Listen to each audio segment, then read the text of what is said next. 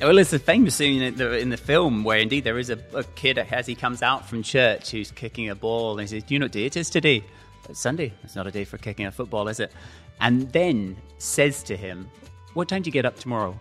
Uh, seven o'clock. Oh, come on now and I'll play with you then.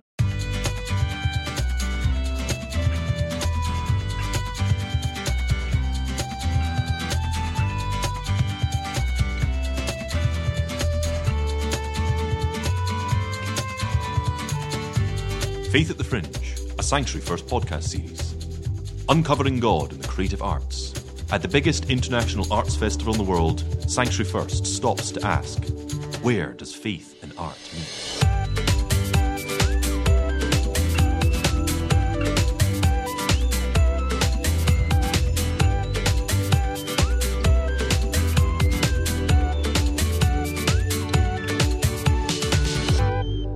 Welcome to Faith at the Fringe, a Sanctuary First podcast series engaging with artists, creatives, and musicians who are performing at the Fringe and seeking to explore with them where their faith and the Fringe meet together.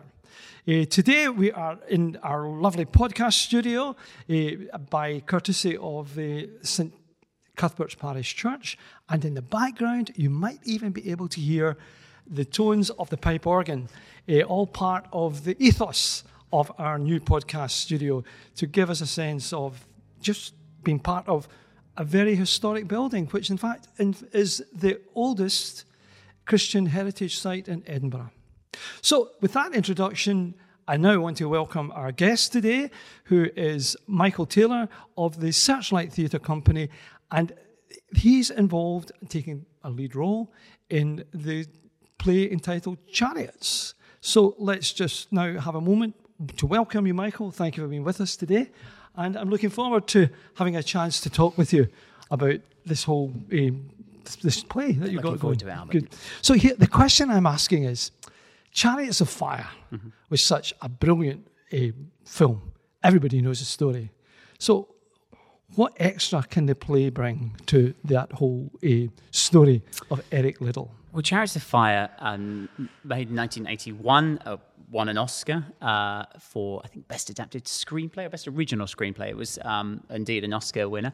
And um, famously, one of the producers was Mohammed Al Fayed, who was uh, the owner of Harrods uh, at the time. And uh, very, very successful, telling the story of Eric Liddell, who indeed we dramatise here in our play, and uh, an athlete at Cambridge University called Harold Abrahams. Both of them were 100 metre runners, sprinters, and it charts the journeys that they're on in their life. Abrahams overcoming the anti Semitism of the time and the fight against professionalism within sport and his desire to, to better himself and to be better by bringing in a trainer called Sam Mussabini, uh, who helps mm. him to improve his, his running, changing his stride length. And it was his drive and desire to be this sort of running machine that he wanted to be. And we see his journey play out in the film alongside Eric Liddell. So with Eric, we meet him in Edinburgh at a mission and his family talking to him about the challenges that he's facing in wanting to be a missionary, but also wanting to run. Uh, he was at Edinburgh University and was a very, very gifted sportsman at that time. He played rugby for Scotland out on the wing, very, very fast, but his sprinting was there and he was very, very good. And so the film takes this journey uh, with principally getting to the point where Eric Liddell finds out that the heats for the 100 metres final are to be on a Sunday. And he feels this immediate challenge within himself to say, well, what are we going to do here? Because my faith would say that I need to rest on the Sabbath, and so I can't do it. And thus, the film takes this journey of what Eric Liddell did or indeed didn't do, and explores a lot more, of, I suppose, of who Harold Abrahams was. And our play gets the chance to really do both with Eric, just focusing in on what he did and didn't do, running on the Sabbath, but also gets to peel back a little bit of who he was. Of his character, yes. his nature. Okay. Of course, one of the things I'm interested in is, is that he was a man of great principle. Oh, you yes. know, so here he is. He, he believes it's wrong for him to run on a Sabbath and yet, the question is in today's world and how the Christian church looks at things, uh, often churches will actually close or change the times of their service on a Sunday for to allow the London Marathon to run. Mm-hmm. Yeah. So w- was was Liddell wrong? Did he get it wrong? I think I think Eric Liddell gets a lot more right, frankly, than than he gets wrong uh, with the way that he lives out his faith. Um, looking at it almost exactly a hundred years on from when he was making those decisions and, and doing these things, the specialness of Sunday, that reverence and respect that was the protection, that scaffolding that was around six days of the week being where we do our work, and one day where we stop and we remember God, where we stop and we rest. Um, we have obviously lost that as a society by some way, especially within the last, well, it's my lifetime, in what end of the 90s uh, would be when the law changed for Sunday trading. Um, and which is to say that early in my childhood, going to the shops on a Sunday wasn't something you could do. Um, but now is, is, is, a distant memory for, for people of any faith um, or no faith whatsoever. Well, yeah, Sunday is just another day. Um, and even the 10 till 4 that's there for the shops being open, we, I don't think we ever stop and really think, why is it that, that you know, Tesco's mm-hmm. is kicking us out at 4 o'clock? Um, but I, I think so I think he had a lot more right than it, wrong. Yeah. Was it the competing that was wrong, or was it running on a Sunday that was wrong, or was it because on this occasion there was a commercialization of sport beginning to happen? So here's a question. I mean, are you saying then that a kid shouldn't go out and, on a Sunday afternoon and play football as an amateur eh, and enjoy that game, or well, it's a famous scene in the, in the, film where indeed there is a, a, kid as he comes out from church who's kicking a ball and he says, Do you know what day it is today? Sunday. It's not a day for kicking a football, is it? And then says to him, What time do you get up tomorrow? Oh, oh, seven o'clock. Oh, come on there and I'll play with you then. Right. And, and there's this desire to point, not wanting to paint God as a spoil sport, but I think wanting to acknowledge that there is we do have space. It's making God a bit of a spoil sport to a kid there. Let's be honest here. yeah, know, it's, it's Sunday. what is the sin? What kind of God is going to uh, be angry? I mean, at seeing a kid enjoying themselves, running for the pleasure that he made him for. And in, in fact, Liddell says this I run for his pleasure, or, or, or, or I get pleasure when I'm running for God. So, is, is, is that not what we are called to do in worship? Is to worship, eh, our worship is an offering of uh, to God uh, in, in thanksgiving for all we have. So if you, then here's a question is it wrong to play the guitar on a Sunday? Is it, is it, is it wrong to play the, we hear the church organ at the back, is it wrong to pay the church organist who's playing, worship, who's playing the worship songs on a Sunday? Well, we can see this play out in, I mean, in Israel today, um, they will, on the Jewish Sabbath, they will have uh, in hotels, uh, the lift buttons will not work. The lifts will stop on every single floor.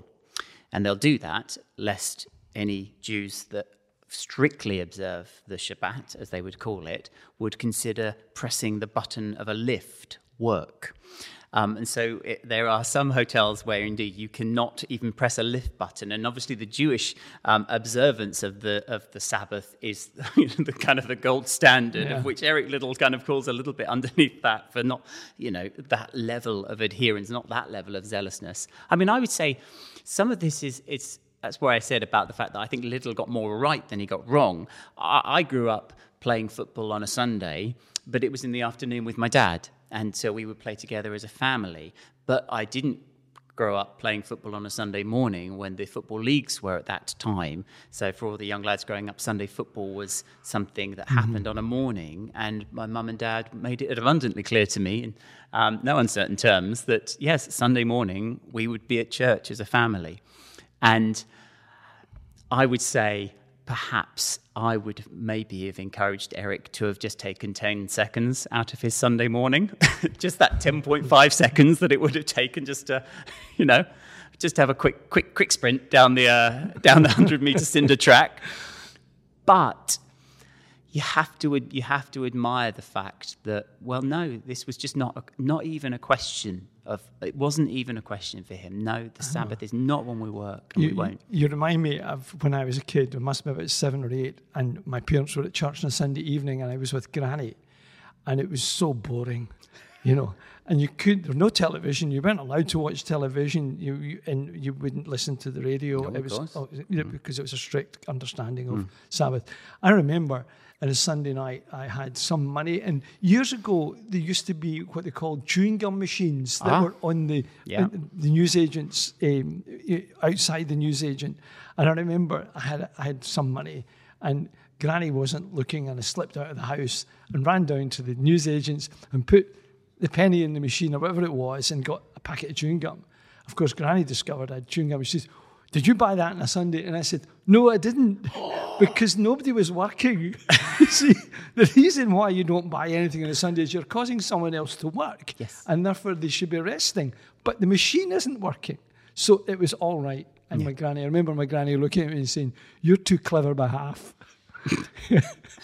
Yeah, I mean, there's lots of, uh, you know, I, I, I, heard recently um, the radio DJ Chris Evans talks about his t- family time on a Sunday where I believe that they have their phones, all of the family's phones, he's got older children, are put to one side uh, for the day, or at least for portions of it, I can't be fully certain, to go, we're going to not have our phones today because the danger is is that we'll just be on our phone it'll just be another day where we're on our phones. And actually those principles those practices of of just being able to set aside time and make it different for the for the Sunday or for the Sabbath depending if you're having to observe it on a different day which you know that's life. Some people work have to work on a Sunday and it's like well my Sabbath is on a Wednesday or a Friday. But it's making sure that that is different. And I think the lesson from Liddell is one that we need to be continually reminded of because we have so, so, so lost the specialness and the preciousness of what God put in that Genesis text for us.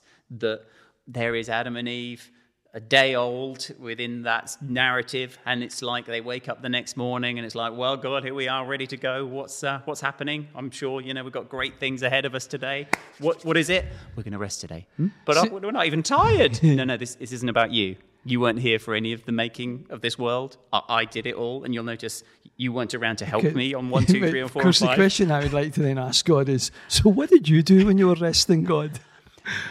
Well, I think this is it. I think he's, I think God's content to So, sit God with him. not do nothing? Well, it's, I think Pascal talks about the, the, the problems of the world being uh, mostly caused by men, uh, uh, mankind, being able to unable to just sit still in a room. I'm slightly sort of bastardizing his phrase there, but Pascal, the great sort of philosopher, if only a man could just sit quietly in a room by himself with his thoughts. And maybe we wouldn't have so many things in the world, but we do, as a species, seem to struggle to be able Yeah. to just still. well, let's get back to to Liddell again and to the the story because we've we've been we've been looking at the morality of Sunday and Mm. we've, we've we've kicked that around a little bit. Um, the, we you know we could go further in it, Mm, yeah. but the other thing is you were saying that the play goes on to uncover more about the man Liddell. Hmm. So it's something about his devotion to God and his his call to to be a missionary in China. Yes, I think there was this obviously high principle gene or within him or this high principle calling from God depending on how, how you wish to look at it. But there was there was something within him that wanted to give in his life in service to God and to give his best and to give his all in that sense for for whatever he did. And that applied to his to his sport uh, and to his studies when he was he was studying. But there was really a, just a transference of that post the Olympics, where I mean, I will say, spoiler alert, he he won. Um, he was able to just take that mindset, to take that principle, and just apply it into the mission field in China, where he would serve for another twenty years. Um, and we get to see some of that. Um, some of that drive within him, but also get to explore some of the some of the challenges that he faces for uh, help, uh, helping other people around him understand it. So we have um, Eric's trainer, played by my good friend David Robinson, um, who isn't a Christian but is helping to sort of train him, not as in a professional context like in the film with Sam Mussabini. He's an amateur trainer, but he's there with Eric. But it, that it's struggling to come to terms with all the work that he's seen Eric do and how that is going to play out. And he's concerned for him that goes, well, is, is, is, how is this going to how is this going to work? You'll be your hundred is your main event. The four hundred is a different kind of race. You can't just sprint it. You've got things to think about. There's the bends. You can't, and it's longer for a start. Um, and so we get to see some of what the impact that he had on those that are around him as well for both the decision and, and his life, but ultimately that, that admiration for a man of faith, where at the end of his life, Eric would be in uh, China when the Japanese invaded in the Second World War and would be taken to a prisoner of war camp and kept under very severe conditions. And in that place, there was um, a, a, man who would ultimately write about his experience of being alongside it Liddell by saying, it's not often that you get to meet a saint in your life. Wow. But I, with Eric Liddell, I came pretty close. And this was a man who did not profess faith. Obviously, being in a Japanese prisoner of war camp was uh, an experience of, of, of horrific nature.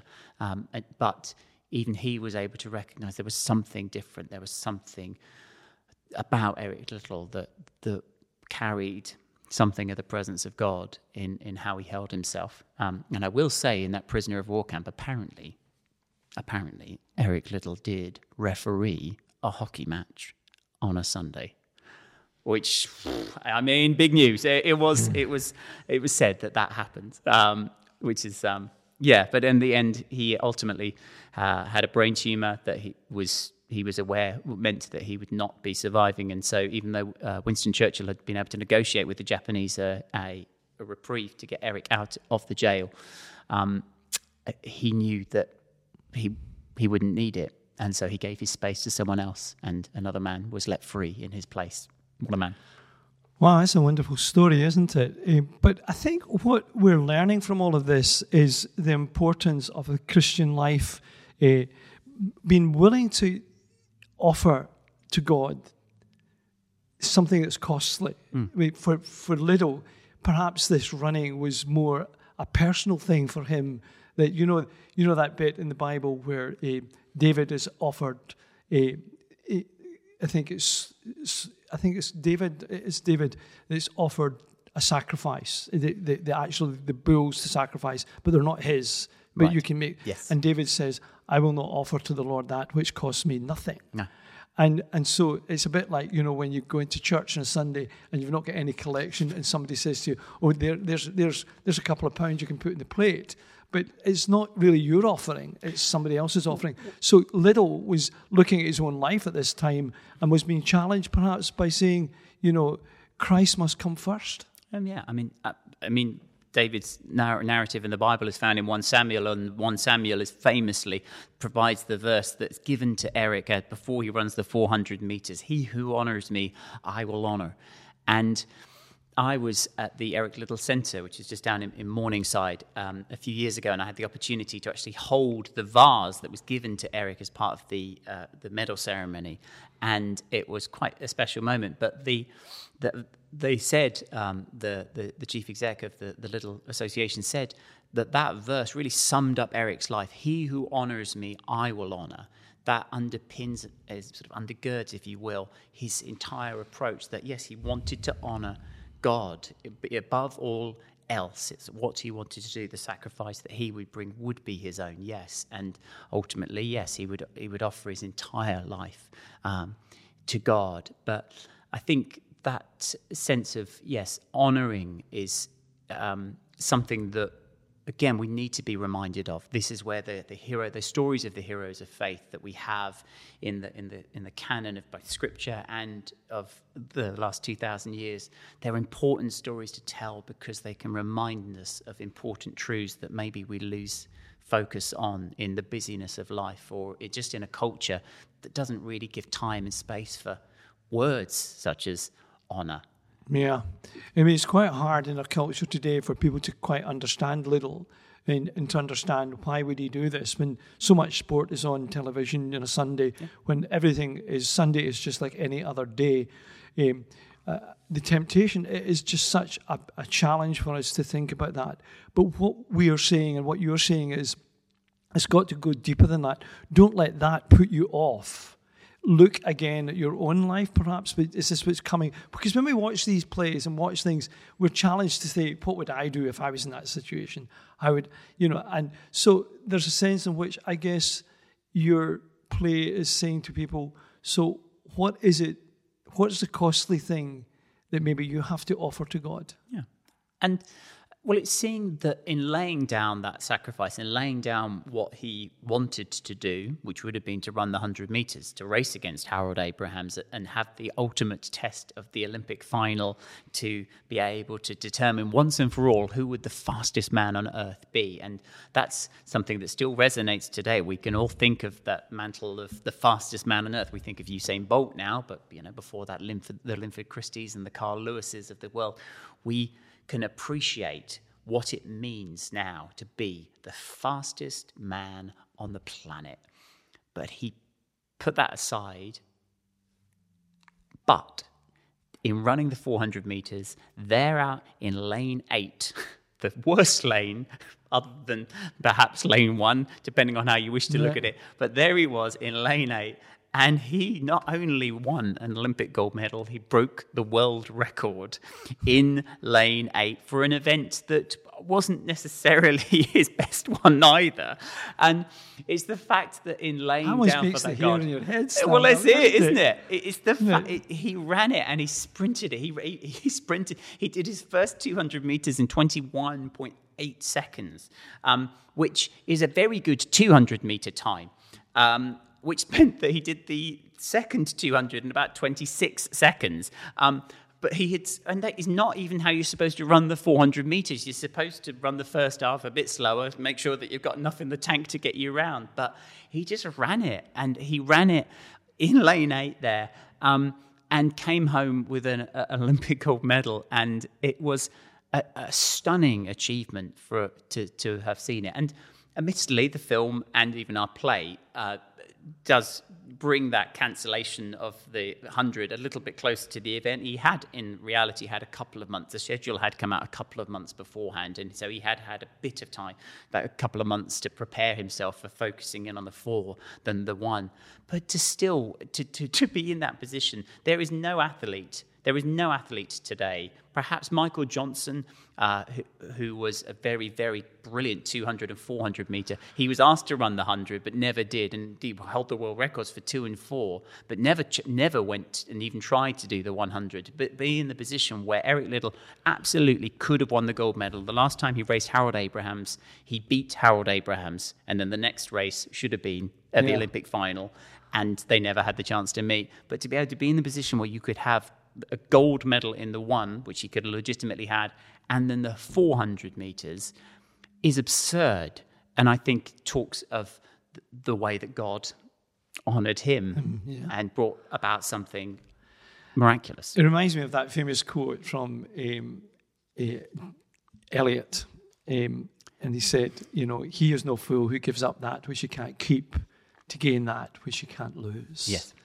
And there is something in all of this. This is such an inspiration to hear you speak, and I can see that you've you, you, you know you've really engaged with Liddell, and he's a bit of a hero in and and a you know mm. a, a, role model for oh, you yeah. to begin to. Um, well, be encouraged yeah, by. he's been a companion since 2012 for me. It's when we first did the show um, in the run up to the Olympics of 2012 in London, and um, we took out the show in, in, in 2012, 13, and 14.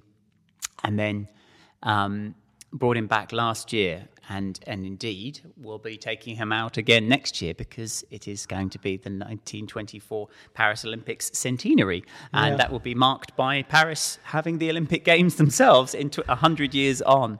Um, so we wanted to start the process of just bringing the show back round and into repertoire. It would be great if you could actually take the show and do it in Paris in the Church of Scotland. The Church of Scotland. It would be uh, wonderful, yeah, and maybe perform it on a Sunday, uh, uh, as we have many many times now. I will say this is the, perhaps the most um, amusing part of the production. The, the, the, amount of times that we have performed the show on a Sunday uh, is quite something. And no one has ever, no church has ever sought to go, actually, maybe we should put you on the Saturday or we'll put you on the Monday. But indeed, we have performed it at many churches uh, over the years, but um, always on a Sunday. But it would be lovely to, to, to, perform it, yeah, in, in Paris. But we're hopeful that more churches um, will look to, to sort of use us in 2024 as well, a in actual fact, the interesting thing is, I I have had an invitation to go to be in Paris next year uh, to to be to do some locum work in the Church of Scotland Oh, in yeah. Paris, just off the Champs Elysees. The Church of Scotland. Eric spoke there, indeed, Yeah. on the Sunday morning. Yeah, it's Um, it's a different church now because it's been all modernised. But um, it might be interesting to. You've heard it here first. It could be that uh, I'll, it's, I'll, I'll, we'll packing now. pa- packing now, yeah. But the thing is, I think from all of this, what I'm learning and what I'm thinking, I'm drawing from all this, is it's not just about. It's not so much about the Sunday. It's about what you're willing to not withhold to give to God. Yeah. So, what will you say, God? You can have everything, but no further. Well, I mean, there's the oxymoron of the of, of most people's Christian walk. God, you can have everything within reason. No, you can have I surrender all to a limit. Well, it's like well, we don't we don't mean it. Most of us, we want to mean it. We, we do. There is there is that part of us that wants to give back to God, that wants to please, but but we always seemingly want to also hold on to that control. We want to hold on to uh, hang on. Well, yes, you know, Jesus says, don't worry about what it is to, you know, the clo- the lilies in the field are dressed, so you don't worry about what to dress yourself in. And yet, you know, and I'm sure that's why no Christians have ever been, you know, found in Primark or other shops of clothing shops are available. We we we do worry about what we're going to wear and what we're going to eat tomorrow, but the reminder from Jesus is what we get. Don't don't let it do that. Um, Yeah. Don't don't and it goes and god is gracious with us which is good because he needs to be because we we do trying to pull back and i think i think the trick for us you know walking out our faith is to be able to recognize and just be able to be honest with ourselves honest with god frankly honest with each other to be able to say well actually i surrender some is a much better thing to say than i surrender all given that it's true. It's much much better to say that than Yeah. to stand piously and oh we, i've given god everything. Well you haven't. Well you're right i haven't. Yes i know. So don't don't let's not fall the trap fall into the trap of that. But but then don't let that then be a full stop. Make that a comma to then continue on. I surrender some and i want to surrender more. And let that be a progress a journey that we're on I, I've often said that to people. Sometimes when somebody will come to me, you know, a, a young a Christian family or someone will come and say to me, look, we want to tithe, but but we've got so many other commitments. How do we do it? And one way I've suggested to people is, well, make a start and work up to the tithe if that's what you've got to do because you've got to honour your bills and you've got to pay certain things. But don't take on extra and m- begin to readjust things so that you can be there. Yeah. And that's the way forward. But listen, Michael, this has been great talking to you. I think, uh, I hope many people get lots out of this podcast and find it helpful. Uh, what we you need to do now is tell us, you've got me excited that I really don't want to miss this play. So, Well- when and where will we see it? We are at venue 254 Palmerston Place, uh, Wednesday the 23rd through to Saturday the 26th. So we have got shows at 7.15, uh, Wednesday, Thursday, Friday, and uh, matinee on the Saturday. So week three of the Fringe, we will be bringing five performances of this, just five. So run for a ticket. Um, but yeah, venue 254 Palmerston Place Church. That sounds absolutely wonderful. Details are on our website, so that's www.searchlighttheatre.org. And if you'd like to see us in the Screwtape Letters or Titanic, The Last Hero and the Last Coward, which is at venue 320, which is Charlotte Chapel, just around the corner, we've got a few performances of that happening uh, in advance of that. And um, if you go onto our website, you can buy a pass that will allow you to see all of the shows for just £20. That's a bargain. That's a bargain indeed. Indeed.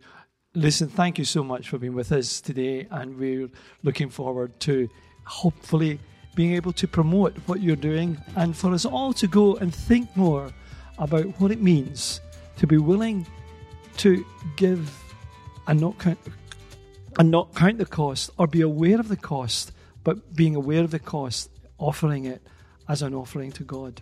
So thank you as we leave you from our podcast studio and the sounds of the organ. If you're straining, you can hear them taking us out, uh, and hopefully, we'll catch up with you next time for our next podcast, which is going to be about street pastors at the Fringe.